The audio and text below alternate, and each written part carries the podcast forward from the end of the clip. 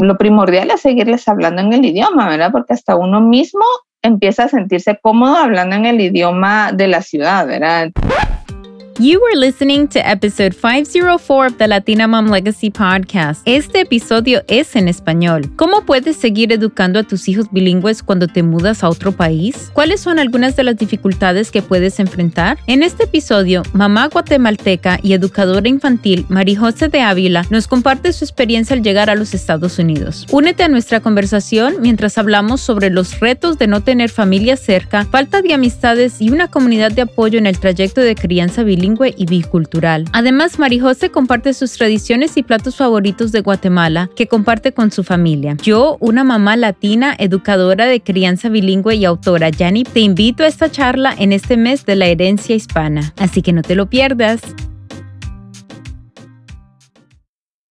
Hola, hola, ¿cómo estás? Espero que estés muy bien. Bienvenida a otro episodio de The Latina Mom Legacy Podcast. Aquí contigo está Jani Pérez. Soy una mamá latina nacida en Medellín, Colombia, aquí viviendo en Nueva Jersey y tratando de inspirarte y motivarte a que sigas educando hijos bilingües que hablen español con su conexión a sus raíces. En el episodio de hoy tengo el caso con la mamá Marijose de Ávila que es una mamá de Guatemala, que tiene muchos tips, mucha sabiduría para nosotros. Pero antes de que empecemos la entrevista, quiero que te asegures de conectarte conmigo en Instagram o que visites a mi página milegacy.com. Si recibes mi boletín semanal o mi newsletter, vas a recibir actividades bilingües que puedas hacer con tus hijos, actualizaciones de la comunidad y eventos. Lo último en las noticias sobre el bilingüismo y la crianza bilingüe. Siempre, siempre mi misión es tratar de empoderarte para darle una ventaja a nuestros hijos. es para que ellos tengan un futuro mejor y para que se puedan realizar en esta vida, ¿no? La semana pasada les había contado que estaba cumpliendo años y les voy a comentar sobre mi cumpleaños. I'm going to tell you all about my birthday. Resulta que el sábado 16 de septiembre fue mi cumpleaños, que también es el Día del Amor y la Amistad en Colombia y también es el Día de la Independencia de México. O sea que yo festejé de todo ese día. Mi esposo y mi hija saben que mi comida favorita es mexicana. a pesar que soy colombiana, mi comida favorita es mexicana, honestamente. Me encanta la repostería de Colombia, como la repostería colombiana no hay ninguna. Pero en terms of food, cuando se trata y se habla de comida, a mí me encanta la comida mexicana. Y cada año me llevan o vamos a un restaurante mexicano porque primero, casi siempre es una fiesta porque están festejando la independencia de México. Y segundo, me encanta la comida, ¿no? Y una margarita bien exquisita, bien deliciosa. Ay, qué rico.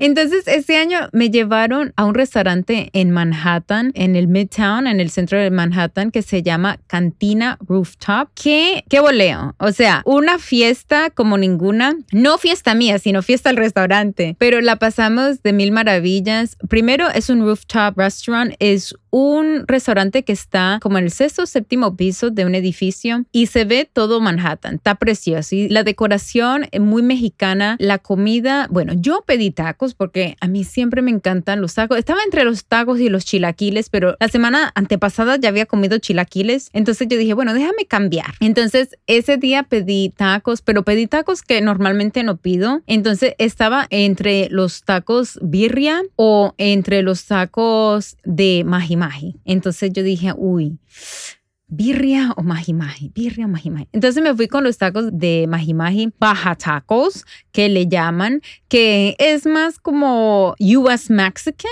pero no importa, no importa, estaban deliciosos, la verdad. Eso sí, con un taco me llené porque estaba como una bomba, o sea, un pescado tan rico, estaba frito, con salsa, con repollo, le echaron un poco de cosas. Uno comí con ese me quedé, a mí me encanta comer, pero claro, también habíamos pedido un guacamole que estaba muy rico. Ahora sí voy a decir, tengo una queja con Cantina Rooftop, así que si están escuchando, si van a ir al restaurante Cantina Rooftop, tengo una queja. La queja no es con la comida, la queja no es con el ambiente, la queja, todo estuvo fantástico. La queja para mí fue con los tragos. O sea, yo pedí una margarita de tamarindo y esa margarita ni me supo de aquí ni de allá. O sea, esa margarita no me supo a nada, ni a tamarindo ni a margarita, a nada me supo. Y entonces, o sea, cuando los precios no son tan baratos y estás pagando más de casi 20 dólares por una margarita, tú quieres tomarte una margarita que sepa margarita o que sepa tamarindo, que sepa algo. Entonces, mira, yo no soy una persona de esas que me gusta quejarme tanto en los restaurantes. Depende, depende. Entonces yo dije, bueno, you know, it's okay. Entonces mi esposo me dijo, no, cambia la queja. Y yo le dije, no, no, no, mira, está bien, all good. Me la tomo. Me dijo, pide alguna otra cosa. Yo le dije, no, no, estoy bien, estoy bien. Entonces fue la única queja.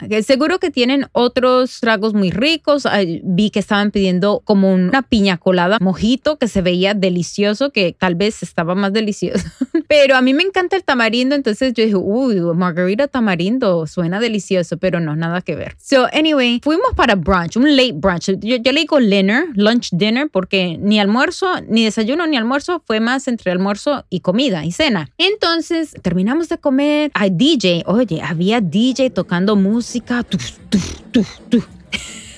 una fiesta, una fiesta, caballero, una fiesta. Y no, yo delicioso. Yo estaba que me bailaba, yo estaba bailando en mi silla. I needed a dance partner porque mi pobre esposo has left feet, he can't dance. Entonces, no, pero chévere. Si tienes amigas, amistades, si quieres hacer una fiesta, chévere, súper chévere para ir a celebrarlo ahí. Mi esposo me pidió una piñara surprise. ¡Ah! Caballero, una piñara surprise. Qué sorpresa. Es un helado con como tres leches cake que te lo traen con una piñata, pero una piñata hecha de chocolate y rellena de dulces, de, oh my goodness. Entonces te traen una cuchara y tú le tienes que dar, le tienes que dar a la piñata, dale, dale.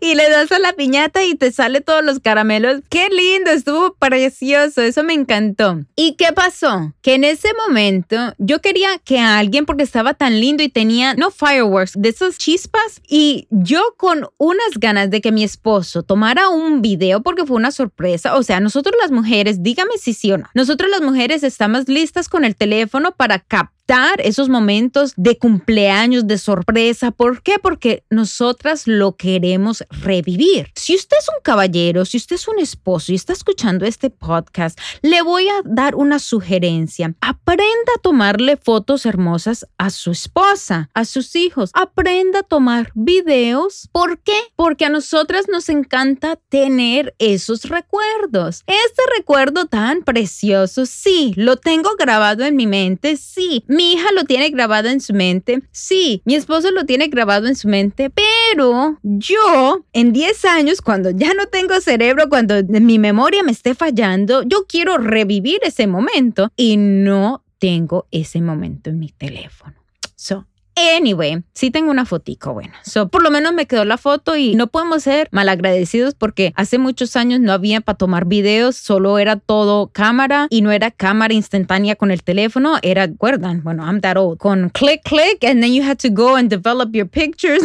Tenía que ir uno al Walgreens a que le dieran las fotos, bueno. Pero anyway, el cumpleaños estuvo de mil maravillas. Después nos fuimos a tomar cafecito a un lugar colombiano ahí en el centro de Manhattan que se llama Romeo y Julieta estuvo bastante chévere, pero igual tengo otra queja, otra queja. No me este no, no, es el programa de las quejas, pero a mí me gusta tomar café en taza. A mí no me gusta tomar café ni en plástico, ni en vaso desechable, a no ser que I'm on the go. Si yo me voy a sentar en un café, a mí me gusta tomarme el café en una taza o un pocillo whatever you want to call it, pero en algo de cerámica. Entonces me dijeron que no, que por el COVID, que porque yo no sé, que no se podía. Y las tazas estaban todas ahí on beautiful display, nada más de reliquia. And I was like, really? I'm thinking, mija, yo misma lavo el pocillo, tranquila. porque el café no sabe lo mismo. Am I wrong? It does not taste the same. But it was still good. Y tienen un mural, tienen una pintura lo más hermosa de un cafetero que me acordaba mucho a mi papá porque mi papá fue cafetero muchos años y creció en una finca de café. Entonces estuvo bien bonito, estuvo bien bonito. Pero anyway, ese fue mi cumpleaños y sí, los cumplí, los 30, 30 bien cumplidos, eh, más otros 15. nada, nada. Age is just a number. Los números no importan, los números no importan. Hoy les tengo la entrevista con Mari José de Ávila, que es una mamá de Guatemala. Nos tiene muchos tips de cómo educar hijos bilingües. Cuando llegas a un país nuevo, ella es una mamá que lleva dos años aquí en los Estados Unidos de Guatemala. Y bueno, espero que te guste. Ahí nos vemos. Chao, chao. En el programa de hoy tenemos a Marijose Ávila de Brown y hoy vamos a hablar de cómo criar hijos bilingües cuando llegas a un nuevo país. Marijose, ¿cómo estás? Bienvenida al programa. Muchas gracias por la invitación, Yanni. Muy contenta aquí de estar compartiendo un poquito de mi experiencia con estos chicos ya casi completamente bilingües para poder ayudar a otras familias. Eso es lo más importante, que podamos ayudar. Exactamente, exactamente. Marijose, cuéntanos un poquito de ti. Ok, pues yo soy de Guatemala, nací en la ciudad de Guatemala, conocí ahí a mi esposo, mi esposo es de aquí de Kansas y nos mudamos, bueno, nos casamos hace casi 10 años y siempre que pensamos en tener hijos dijimos, bueno, en cuanto tengamos hijos, pues nos mudaremos a los Estados Unidos porque queremos que tengan mejores oportunidades, ¿verdad? En cuestión educativa, en cuestión de acceso a otro tipo de oportunidades que pues no tenemos en Guatemala. Vivimos en Guatemala ocho años y nos venimos hace dos tengo mellizos, mellizos de tres mm. años, casi ocho meses, nene y nena, y nos venimos hace dos años cuando ellos tenían años siete. ¿Los niños tienen ya casi tres años? Tienen tres, van para cuatro. ¿Y solo tienes a los dos niños o tienes otro? No, solo ellos dos. Y ahí nos quedaremos. Cuéntame, en tu casa, ¿qué idioma hablan? En mi casa se habla español. Mis hermanos también son bilingües. Aprendimos el inglés en el colegio de mis papás desde pequeños nos pusieron en colegio bilingüe, completamente bilingüe. Y fue así como fuimos aprendiendo el idioma. Luego más adelante yo me hice maestra de inglés y empecé dando clases de inglés a chiquitos. ¿Y ahorita los niños solo están contigo en la casa o también van a preescolar o, No, estamos en la casa porque somos una familia homeschool pero mm. hay muchas co-ops que le llaman, ¿verdad? Los grupos de homeschool con los que nos reunimos. Desde el año pasado estamos ya reuniéndonos, familias homeschool, a hacer diferentes actividades, ¿verdad? Eso, actividades de ir al parque, dos veces al mes nos juntamos para hacer actividades de colegio, ¿verdad? De un poquito más de clases para que ellos vayan aprendiendo a seguir instrucciones, a estar con otros niños. Formalmente empezaremos ya este año. Yo a darles más formalmente ya su grado de prekinder tengo curiosidad, llevas dos años aquí, cuando tú viniste a este país, ¿se te hizo fácil o difícil encontrar a esas familias con las cuales te has conectado? La verdad es que fue bastante fácil porque fuimos a un festival que hicieron, recién venimos y tenían ellos su puesto, dando información, mm. brindando información del programa de homeschool. Perdón, ¿y ese programa es bilingüe? No, pero sí hay un grupo de papás que sus hijos están aprendiendo español, ¿verdad? Que sí quieren que sean bilingües sus hijos. Ok.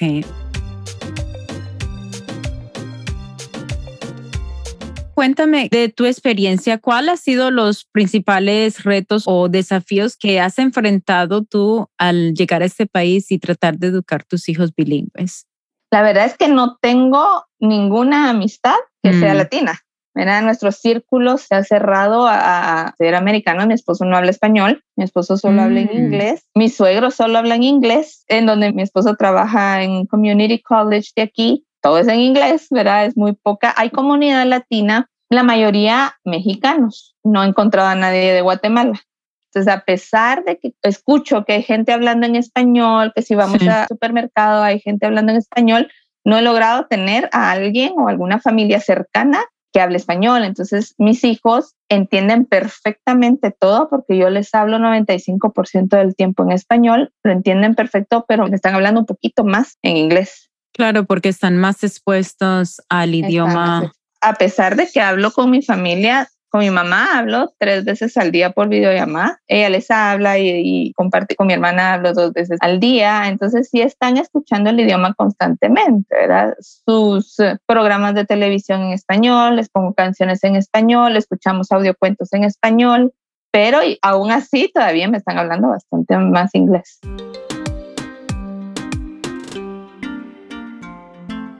Cuéntame, ¿cómo se puede mantener y fomentar el idioma nativo, por ejemplo, el español en el caso al llegar a un nuevo país? lo primordial es seguirles hablando en el idioma, ¿verdad? Porque hasta uno mismo empieza a sentirse cómodo hablando en el idioma de la ciudad, ¿verdad? Entonces yo con mi esposo nos comunicamos en inglés, él entiende el español un poco, pero no lo habla, ¿verdad? No hay producción del idioma de parte de él y nuestra comunicación es en inglés, entonces yo trato de mantener lo más que pueda el seguir hablándoles a ellos en español, en brindarles oportunidades, actividades en español, ¿verdad? Todo lo que trabajamos de colegio se los hago yo en español. Es más, el programa que estoy realizando ahorita, que estoy haciendo yo misma, el currículum para ellos, va a ser la mayoría en español.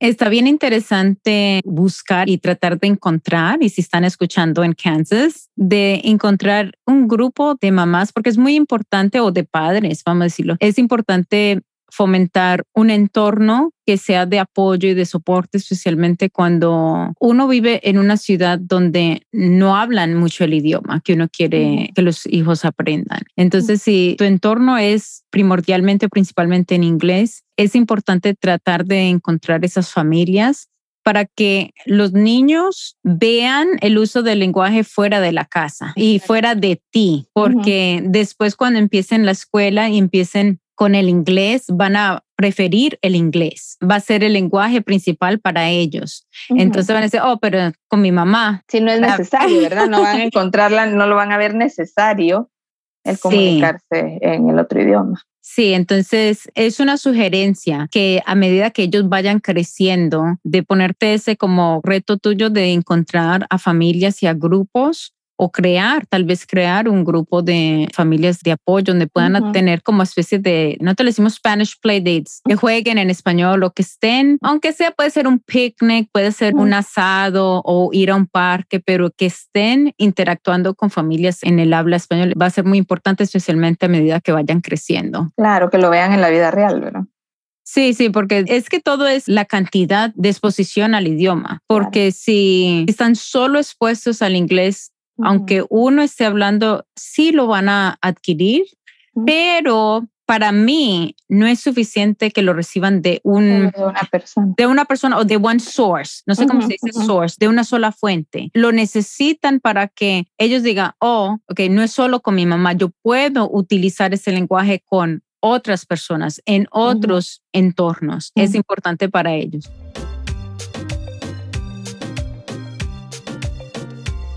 Cuéntame para ti, al llegar a este país, ¿tú ya hablabas inglés? Sí, es más, yo a mi esposo lo conocí en Guatemala porque él llegó a dar clases a un colegio donde yo trabajaba que contratan maestros americanos y canadienses, porque es un colegio 95% inglés, era un colegio que le llamamos en Guatemala americano porque es un 95% en inglés y el resto en español. ¿verdad? Se preparan los chicos generalmente para que se vengan a estudiar a la universidad aquí en Estados Unidos. Entonces ahí lo conocí yo ya hablaba inglés, como te contaba, ¿verdad? Yo estudié en colegio bilingüe toda mi vida y siempre se me facilitó el idioma y siempre me gustó. ¿verdad? Entonces me fui puliendo en el camino también, ¿verdad? Y hasta que lo conocí a él, pues ya vine a Estados Unidos y realmente con el tiempo y con la convivencia con él lo he ido mejorando. No es que mi inglés sea perfecto, ni mucho menos porque pues siempre tengo un acento, ¿verdad? Siempre se nota el acento, pero he ido aprendiendo mucho más estando con él y con mis suegros también, ¿verdad? Sí, entonces no ha sido como que llegaste a este país y te tocó aprender el idioma porque ya venías con el idioma. Sí, exacto. Los modismos son los que más van costando, era ir aprendiendo el slang que le dicen y todo ese tipo de cosas que son muy específicas de cada estado, ¿verdad? Exactamente, eso es lo que iba a decir, no solo de los Estados Unidos, pero dentro de los Estados Unidos, de cada estado y cada área, porque es bien interesante eso, que cada estado tiene como sus dichos. Solo la gaseosa, ¿verdad? Que aquí le dicen pop en Chicago también, yo viví en Chicago, le decían pop, pero en Florida donde crecí le dicen soda. Y hay lugares donde le dicen fountain drink o cola le dicen a veces. Cola. Era interesante. entonces todas esas cosas que tiene que ir uno aprendiendo, que, o a veces también incluso el acento a veces se complica un poquito más, entonces cuesta entender, ¿verdad? Exacto, exacto. Entonces tú le hablas a tus hijos en español y tu esposo le habla a ellos en inglés. Sí, así fue desde el embarazo. Y entonces para ellos se les hace fácil comunicarse contigo en español y se pueden comunicar con él en inglés. Sí. Sí, saben la diferencia. Y cuando ustedes están juntos hablando en inglés, tú y tu esposo, los niños no lo sienten como raro, que prefieren hablar inglés cuando están todos juntos o no? Yo creo que no, yo trato de hablarles en español y les digo, mire, díganle tal cosa a Daddy, vayan a decirle tal cosa a Daddy. Y ellos van y se lo dicen en inglés. O a veces si se les olvida y le dicen en español y se dan cuenta que él no entendió, lo trasladan a inglés. Muy interesante eso que ellos como que prenden y apagan el idioma. Sí, es impresionante, la verdad, la forma en que ellos lo, van manejando. Los niños al final son esponjitas, ¿verdad? Y lo que uno les va enseñando, ellos van aprendiendo. Pero si hacen el switch, ahorita están combinando, ¿verdad? Me hablan en una oración, mitad inglés, mitad español. A veces dicen las oraciones completas en inglés, a veces solo en español, pero ahí van, ¿verdad? No, no, importante. Aunque utilicen los dos idiomas, su cerebro les está funcionando a todas. No es que lo estén confundiendo. ¿Qué consejos o recomendaciones tienes para los padres que se enfrentan a barreras quizás culturales o lingüísticas o en tu caso de no tener esa comunidad de apoyo? ¿Qué consejo les das a esos padres? Yo creo que es un consejo que me doy a mí misma también, tener la apertura, ¿verdad? A poder abrirme y, conocer, porque, por ejemplo, ahorita estoy pensando, ahorita que me dices que es importante que haga esas conexiones, se acaba de mudar una familia aquí que es latina, la chica es mexicana. Entonces, tratar de afianzar con esas familias y tener la apertura de ir conociendo, ¿verdad? Y no quedarnos encerrados en nuestro mundito, porque eso suele suceder, ¿verdad? Nos quedamos nosotros cuatro y ya no necesitamos más porque aquí estamos bien, ¿verdad? Pero no, necesitamos tener esa apertura. Tenemos que también la confianza de seguir hablando nuestro idioma, que no nos dé vergüenza, ¿verdad? Si voy en la calle, yo a mis hijos les hablo en español. O sea, si a alguien no le gusta, lo siento mucho, ¿verdad? Pero yo a mis hijos los voy a seguir hablando en español, estemos en donde estemos, porque estoy orgullosa de mi idioma, porque estoy orgullosa de mis raíces y porque para mí es importante que ellos conozcan de mi cultura y conozcan mi idioma, ¿verdad? Es más, ellos nacieron en Guatemala, entonces yo les digo, ustedes son suertudos, chicos, les digo, porque tienen dos países, dos culturas, ¿verdad?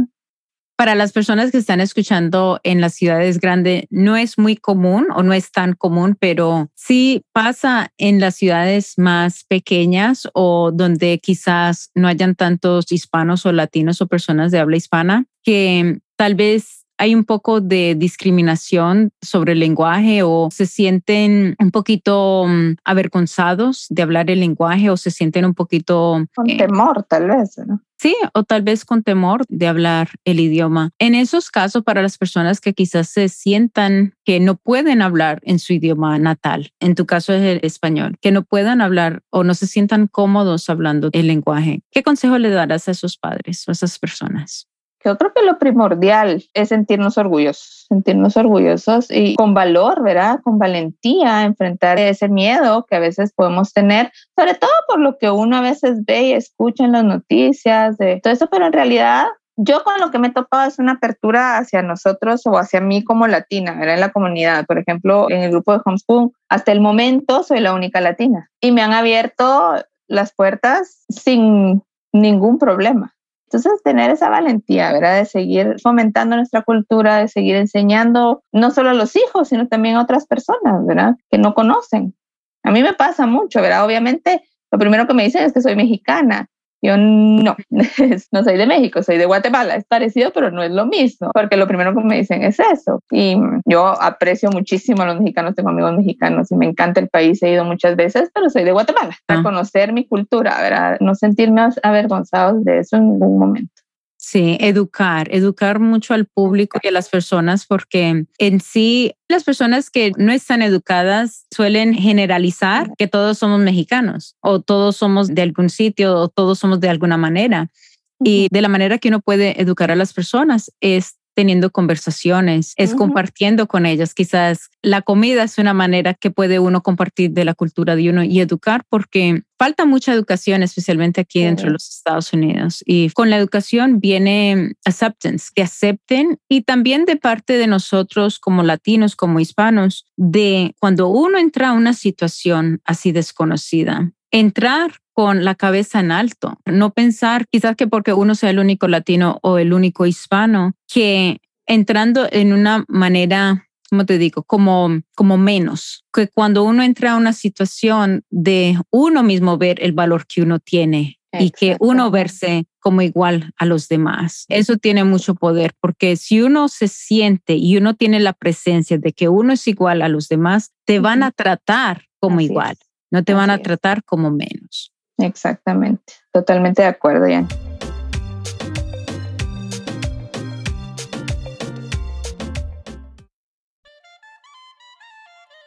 Hey, I gotta ask you, are you trying to raise a bilingual child que hable español? Or have you just given up? Do you feel alone or frustrated in this journey? Do you think your child just doesn't want to learn or you don't have the time? Well, if that sounds like you, then the online course I created, How to Raise a Bilingual Child Practically, is for you. Por fin, a course by a mom for a mom. A course designed with you and your busy lifestyle in mind. One that you can take in the comfort of your home as early or as late as you want that will give you practical tools and take you through this bilingual parenting journey. I'm not gonna lie, I get vulnerable and take you down my own journey raising a multilingual child, but I offer you real takeaway tips, show you how to create and implement a plan that works for you, not fulanito or peranito, and offer you the secret to staying committed, consistent, and confident in this journey. Plus, so much more. So, are you ready to take this journey with me? You ready to see your child hablar con sus abuelos? Are you ready to hear the words one day? Mami, papi, gracias por este regalo del español. espero que sí. Visit milegacy.com and click on courses to enroll today. Ahí te espero. ¿Cómo pueden los padres mantener la motivación y el interés en sus hijos por ambos idiomas durante el proceso de adaptación o que se están mudando en ese proceso?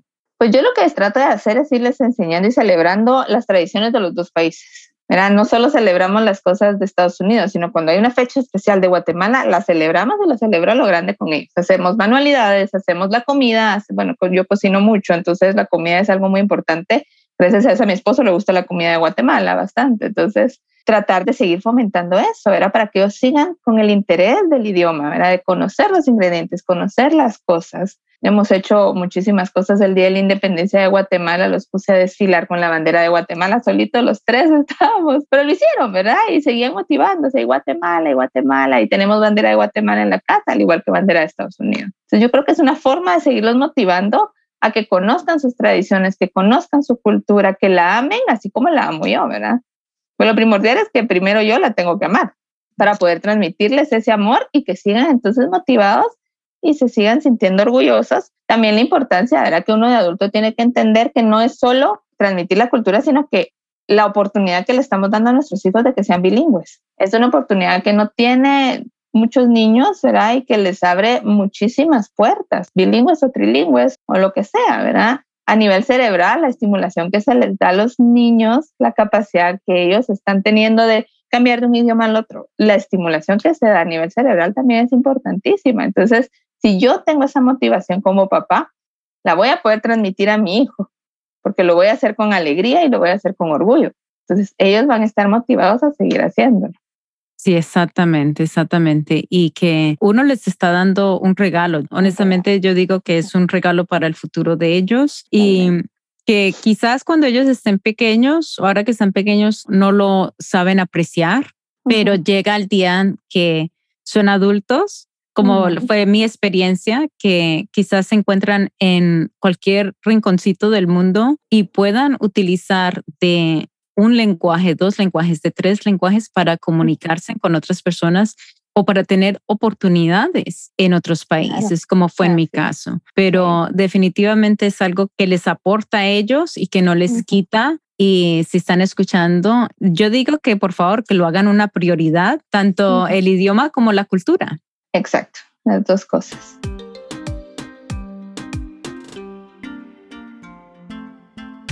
¿Tienes algunas recomendaciones de libros, de programas o de actividades que utilizas con tus hijos? En realidad, ahorita que estoy empezando con el homeschool, soy yo la que estoy creando su currículum. Sus programas sí los ven en español, la mayoría, a menos que vean alguna película con su papá, la ven en inglés, pero lo contrario, todo es en español. Si tienen chicos, cuando yo daba clases de inglés, estuve dando, mi último trabajo en Guatemala fue clases de inglés en la universidad, a nivel universitario. Entonces yo les recomendé a los chicos, pero ¿qué podemos hacer para poder hablar más? Y, les recomendaba mucho que si veían televisión, que la vieran en inglés con subtítulos en inglés. para ir leyendo al mismo tiempo. Entonces, si tienen chicos de edad ya con lectura, pueden hacer eso porque eso les da un poquito más de agilidad. Les ayuda muchísimo, ¿verdad? Escuchar lo más que se pueda, todo en inglés. Cuentos, les leo bastantes cuentos. Voy a la biblioteca, utilizar el recurso de bibliotecas. ¿verdad? Las ciudades aquí en Estados Unidos, en la ciudad de las bibliotecas, tienen su área de español. Entonces, vamos cada dos semanas a sacar dos libros en español y entonces leemos todos los días, era un poquito en español. Todas las noches les pongo un audiocuento en español. No están viendo nada, sino que solo están escuchando. Cuentos cortos para dormir, solo en español. Y eso les ha ayudado mucho a, a aumentar el vocabulario. Qué bueno, sí, definitivamente, entre más escuchen, mejor.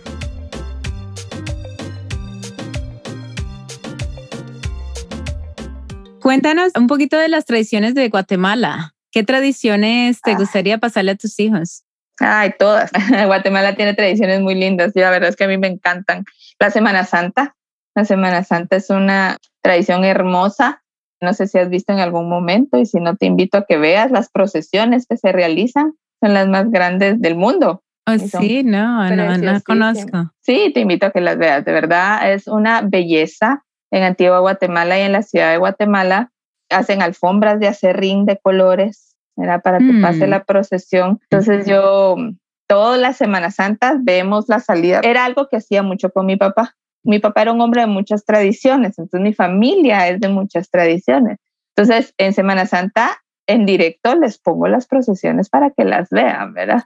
Ya saben que ahí va Jesús, saben que ahí va la Virgen. Y otra tradición, la tradición el 7 de diciembre, que se hace la quema del diablo. ¿Y qué es la quema del? Porque nosotros el 7 de diciembre celebramos, en Colombia es el Día de las Velitas, que se le prende la velita a la Virgen. En Guatemala lo que se hace es que la tradición dice que se quema un diablito para que se vaya todo lo malo, para que el día siguiente, que es el día de la Virgen de Concepción, entre la Virgen a bendecir la casa. Ya salió todo lo ah. malo al quemar el diablo. Entonces se hacen piñatas de figura de diablito literalmente y se queman. Actualmente se está fomentando mucho el hecho de que ya no se queme, sino que se quiebre, verá con palo, como cuando es cumpleaños por la contaminación. Es una tradición bastante arraigada, era bastante arraigada. Y también la tradición de ese día es comer buñuelos.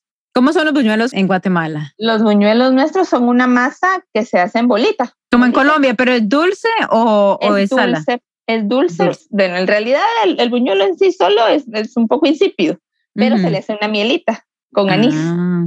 como agüita de anís, con azúcar y canela, y entonces ya se come con esa mielita. Tengo curiosidad de dónde vinieron los buñuelos, porque buñuelos hay en todos los países, casi en todos los países, pero lo hacen son diferentes, pero tienen algo de la base de harina con azúcar o con algo dulce pero muy interesante saber la historia. Así que si están escuchando y saben la historia de los buñuelos, por favor, me llaman. por favor, cuéntenos. es el 7 de diciembre, el primero de noviembre. El, primero de noviembre también es una tradición muy, muy importante en Guatemala. se celebra el Día de Todos los Santos y de los Muertos. Y ese día se hace una comida especial que se llama fiambre. Yo, una de las cosas que estoy haciendo para trasladar la cultura a mis hijos es escribirles las recetas. Y junto con la receta les estoy escribiendo la historia detrás de la receta, empezando por cómo mi familia lo hizo una tradición y en sí la historia de, la comida, ¿verdad? Entonces el fiambre es una comida fría, parece ensalada, lleva repollo, arveja, zanahoria, eh, coliflor, sí es blanco, ¿verdad? Porque tenemos dos tipos, el blanco y el rojo que lleva remolacha. Es una ensalada fría con jamones, con embutidos y quesos. ¿Y no hacen panes ese día? Sí, se hace pan de muerto, se hacen unas tortas dulces para comer con café y pirujos grandes, unos pirujos grandes que se cortan en rodajas también. ¿Qué es pirujo? ¿Como pan también o no? Es pan, es pan, como un baguette grande, pero grandote. ¿Y ese día invitan a personas o...? la tradición en realidad es ir a adornar al cementerio a nuestros muertos. Mucha gente incluso come en el cementerio, llevan ahí, ahí es donde comen o se juntan en casa a comer. ¿verdad? En mi casa siempre fue, mientras estuvo mi papá, fue el centro de reunión Después de mm. que falleció mi papá, se quedó mi mamá a cargo, entonces todavía se junta bastante familia en la casa de mi mamá con mis hermanos a comer el fiambre. ¿Y van al cementerio? Y van al cementerio, sí, adornar primero y después ya. Ah, qué lindo, qué lindo. Y yo aquí, aquí lo he hecho en los Estados Unidos. El fiambre. El fiambre, yo lo hago, yo no puedo dejar mi primero de noviembre sin fiambre, aunque no es ah, exactamente igual, porque los embutidos son diferentes. Sí, todo siempre sabe diferente. Todo siempre sabe diferente, pero trato, trato de hacerlo y ellos comen y les explico cómo es todo y le ponemos flores a mi papá, ¿verdad? ah, qué lindo. También la Navidad, la Navidad en, la, en Guatemala se comen tamales, se hacen tamales. ¿Y cómo son los tamales en Guatemala? Su masa de, maíz, ¿verdad? Se pueden hacer de cerdo de pollo. A mí me gustan más de cerdo por el sabor. Y llevan un recado especial. El recado es tomate, chile pimiento, chile pasa y se le dora ajonjolí pepitoria, que es lo que le da el sabor especial al recado, a la salsa con la que se preparan los tamales y se envuelven en hoja de plátano. Ay, qué rico. Nunca he comido tamales guatemaltecos. Aquí no he encontrado y quisiera, conozco una ciudad que no está tan cerca, pero más o menos como a una hora, hora y media, que sí he visto que venden tamales de Guatemala. ¿Oh, sí? De repente algún día voy a... Que te iba a compartir que hay una, no sé si conoces de esta compañía que se llama Amigo Foods. No. Ellos son por la internet y cargan todas las diferentes comidas de los países de nosotros que te llega a servicio a domicilio. Obviamente no comida fresca, pero comida empaquetada que de pronto lo puedas conseguir algunos ingredientes o ciertas cosas. Sí. sí, sí, que eso es lo que más cuesta, ver a conseguir ingredientes. Sí. Mari José, mil gracias por compartir tu experiencia con nosotros. Vamos a una ronda rápida de preguntas. ¿Listo? Ok. Perfecto.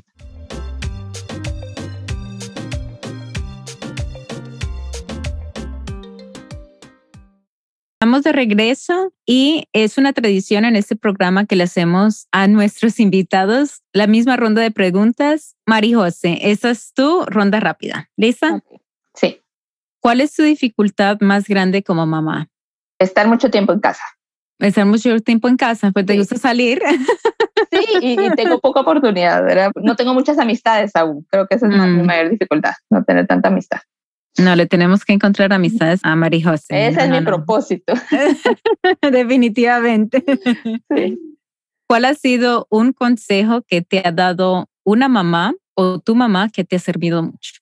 Ser paciente, sobre todo con el esposo. Ojo con el esposo. no quiere que con los hijos. Paciente. Es más fácil con los hijos que con el esposo, creo. No, y que sea paciente en general con todo, ¿verdad? Porque la adaptación lleva tiempo, porque de repente le entra a uno la tristeza y sé paciente, hija, ¿verdad? Mi mamá es la que me dice, sé paciente, ya poco a poco. No, y me imagino tu esposo dirá, uy, esta la tira bien. Cuando, uno se enoja mucho, dicen, ay, latina tenías que ser. La fama que tenemos las latinas, Leo. Somos un poco encendidas. Chistosa. Termina esta frase. Creciendo latina yo. Soy feliz. Ah, qué linda. ¿Qué plato típico le gustaría pasarles a tus hijos y por qué? Uy, tantos. Pepián. ¿Qué es pepián? El pepián es una comida bastante típica en Guatemala, es tipo sopa con verduras, ¿verdad? Eh, lleva ejote, papa, huicoitos le llamamos nosotros, que son como chayotes en México. Y se hace un recado especial que se dora, pero casi que quemado, tomate, cebolla, ajo, pepitoria, que es como pumpkin seeds, ajonjolí, y se le queman tortillas y pan quemados, quemados, quemados negros. Luego todo se licúa y ese es el recado. ¿Y ese es que, como recado? ¿Que la, como la salsa? La salsa, ajá, que se le echa, se puede hacer de pollo o de cerdo o combinado, ¿verdad? Pollo y cerdo. Al caldo donde se coció se le echa esa espesura, ¿verdad? Porque se licúa todo junto con el tomate y sale oscuro. Entonces se le llama pepián negro. Oh, y entonces queda como una especie de sancocho con, o no, o... es más caldoso, se come mm. con arroz blanco y tortillas o tamalitos blancos. Es delicioso. ¿Y le echan carne o pollo o no? Sí, carne de cerdo o pollo. ¿Y esa también va licuada o no? No, la carne va en trozos. Ah, suena rico. Sí, es muy, a mí me encanta. a mi marido le fascina. Y desde la primera vez que vine aquí a los Estados Unidos, cuando vine a conocer a su familia, me pidió que les cocinara pepián. Pepián, tengo que acordar para ensayar, para probar. Sí, sí, te lo voy a mandar por escrito. Es muy rico, es muy, muy rico, pero creo que sería lo primero que les enseñaré. ¿Qué remedio casero te encanta? Ay, el té de hoja de higo para la tos. Hoja de higo. Oh, de higo es fig. Ajá, lo he encontrado, todavía estoy en mi búsqueda. Eso o el té de hierbabuena también, de las hojas de mint. Se ponen a cocer con canela y para la tos, para los niños es maravilloso. ¿El té de higo es para qué? ¿Para la tos? Para la tos. Oh, mira. Cuando los niños tienen gases también, el té de anís. Oh, sí, el anís no me gusta. Uy, ese sabor a mí no me puede gustar. Oh, my God. En Colombia beben aguardientes a base de anís. Ajá. No, no, no. A mí sí me gusta. pues esos son mis remedios, que es más, la última vez que se enfermaron mis nenes, les apuro té de hierbabuena, de mint, aflojé la tos. Sí, no, no, el mint definitivamente sirve. Yo lo utilizo también bastante con mi hija. Sí. ¿Qué consejo financiero te ha servido mucho como latina? Ahorrar.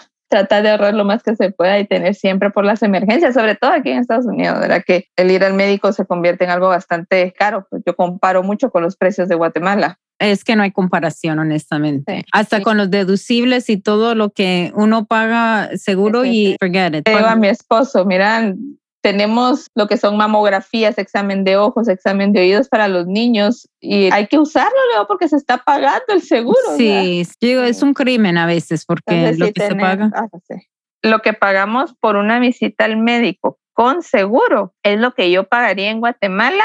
Una cirugía. Seguro. Sin seguro, casi, sí, seguro. Mucha gente viaja a Guatemala a tratamientos de dentista, todo ese tipo de cosas, porque incluso sin seguro es mucho más accesible. Mari José, ¿cuál quieres que sea tu legado? El amor por sus dos países, que amen sus dos países por igual. Creo que es lo más importante para mí. Mari José, mil gracias por estar con nosotros en el programa de hoy. No sé si quieres compartir algo de tus redes sociales o no. Fíjate que estoy empezando ahorita a dar asesorías educativas. Acabo de abrir mis páginas que se llaman Del caos a la calma, asesorías educativas. Del caos a la calma. Ok, ¿y se trata de qué? Cuéntame. Fíjate que yo Fui maestra por mucho tiempo, maestra de preescolar, fui orientadora escolar, soy psicóloga clínica, tengo una maestría en psicología infantil, entonces mi objetivo es ayudar a padres en el establecimiento de rutinas en casa, en el desarrollo de sus hijos, en disciplina, en, precisamente hoy me viene que voy a sacar mi certificación en disciplina positiva por la Asociación de Disciplina Positiva de aquí de Estados Unidos y entonces esa área, ¿verdad? Todo lo que es área educativa área familiar, cómo apoyar a los padres de familia en la educación de sus hijos, toda esa temática es la que se trata ahí. Del caos a la calma. Del caos a la calma. Asesorías. Ahí tienen para que se contacten con Marijose. Marijose, un placer tenerte en el programa de hoy. Mil gracias. Gracias a ti. Muchísimas gracias por la oportunidad de compartir contigo.